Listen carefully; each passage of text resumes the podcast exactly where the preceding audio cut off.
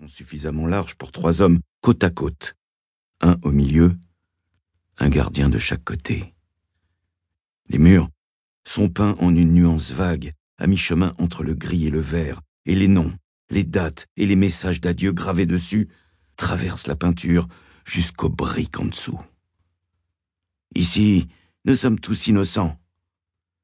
Revenus du Vietnam pour arriver en enfer. Dis à M que je l'aime. Ce genre de choses. Les pensées désespérées d'hommes désespérés. Et finalement, l'odeur. Elle ne vous quitte jamais, même si ça fait une éternité que vous jouez à ce petit jeu. Elle vous saute aux narines chaque fois que vous vous réveillez, comme si c'était la toute première fois. Un mélange de lissol et de détergent bon marché, les relents de la nourriture en train de pourrir, une puanteur de sueur, de merde et de sperme, et quelque part en dessous, l'odeur de la peur, de la futilité, des hommes qui baissent les bras et s'en remettent à la justice d'une nation, broyée par la main du destin. Les hommes qui nous surveillent sont froids et distants. Ils n'ont pas le choix. Car je suppose que s'ils s'attachaient, ils ne pourraient plus se détacher.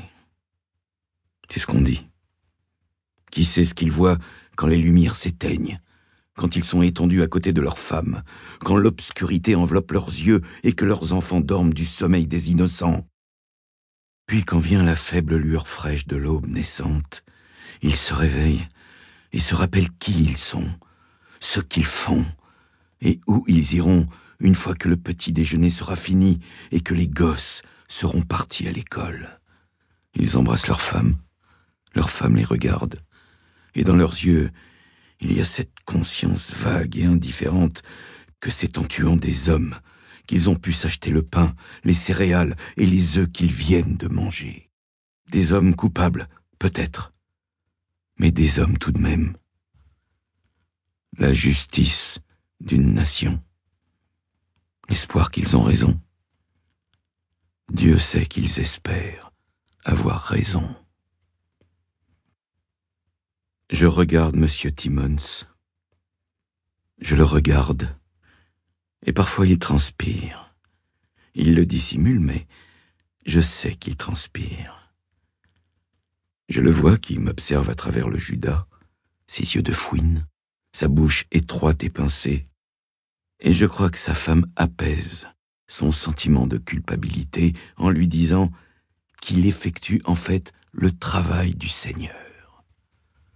Elle lui donne des beignets aux pommes recouverts d'une sauce blanche qu'elle prépare avec du miel et du citron, et elle le réconforte. Il a apporté des beignets un jour, ici, dans un sac en papier brun, avec des taches de gras qui s'étalaient dans les coins, et il me les a montrés. Il m'en a même fait sentir un. Mais il ne pouvait pas me laisser goûter. Il m'a dit que si j'étais un homme honnête, alors je trouverais au paradis autant de beignets aux pommes que je pourrais en manger. J'ai souri, acquiescé, et dit « Oui, Monsieur Timmons ». Et j'ai eu pitié de lui. Encore une chose qui le ferait se sentir coupable, une fois l'aube venue. Mais Clarence Timmons n'est pas un mauvais bougre, pas un type méchant. Il n'a pas le cœur noir de Monsieur West. Lui, on dirait un émissaire de Lucifer. Il est célibataire, ce qui en soi n'est pas une surprise, et il porte sous sa peau suffisamment d'amertume et de haine pour faire exploser un homme. Pourtant, tout en lui est noué. Je ne sais pas comment l'exprimer autrement. Noué, comme les lacets des chaussures du dimanche. Ses manières, ses paroles, ses tenues, tout est précis et méticuleux. Le pli de ses pantalons pourrait couper du papier. Regardez ses chaussures et vous voyez votre reflet. La blancheur de son col est surnaturelle, une blancheur céleste, comme s'il allait chaque soir s'acheter une chemise en ville, puis, une fois rentré chez lui, la frottait jusqu'au matin avec du lysol et du bicarbonate de soude.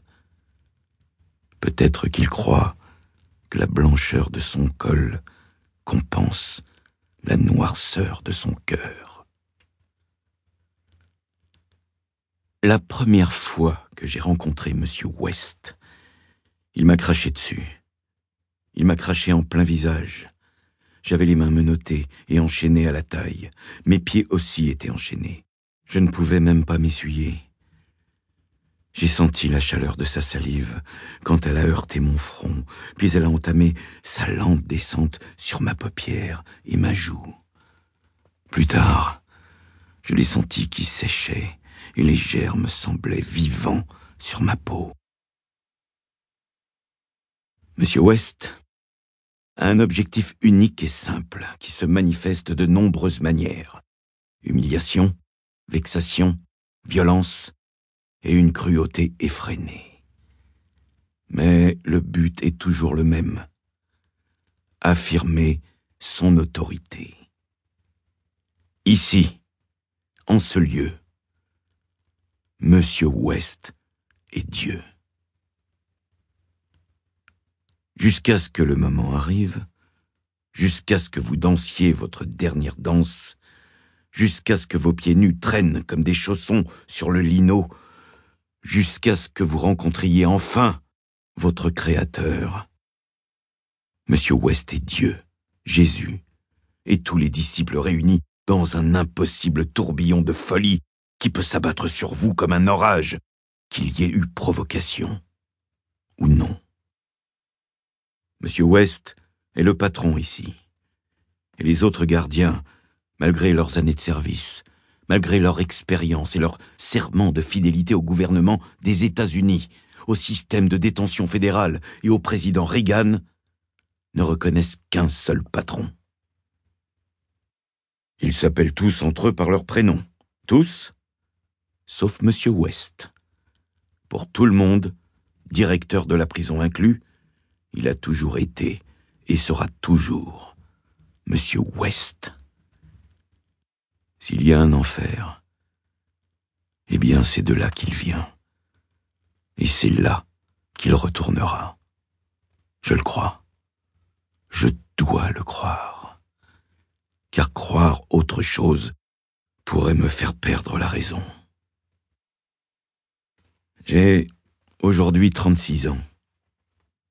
36 années derrière moi, 36 années d'amour, de chagrin et de rire. Tout bien soupesé, ça a été bien.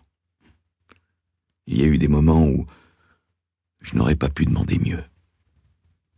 Il n'y a que maintenant, depuis environ 10 ans, que c'est dur.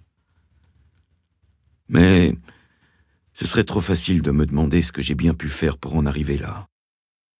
S'il y a bien un équilibre en toute chose, alors j'ai trouvé le mien ici. Comme le zen, le karma, ou Dieu sait comment on appelle ça. Tout finit par se payer. Vous me comprenez? Je suis désolé pour les enfants, ceux que je n'ai jamais eus. Je suis désolé pour Caroline Lanafeuille, que j'ai aimée à distance pendant des années, mais n'ai jamais assez embrassé, ni tenu assez longtemps dans mes bras. Désolé de ne pas avoir pu être là pour elle quand son père a eu ses problèmes et qu'ils ont dû partir. Si j'avais été là, peut-être que les choses auraient tourné différemment. Et désolé pour Leni Goldborn, une fille que j'ai aimée autant que Caroline, mais différemment. Désolé aussi pour Cheryl Rose Bogazzi. Elle était trop belle, trop énergique et désinhibée, et si elle n'avait pas été couronnée reine de mai à la foire du comté, elle n'aurait jamais rencontré les gens de San Francisco.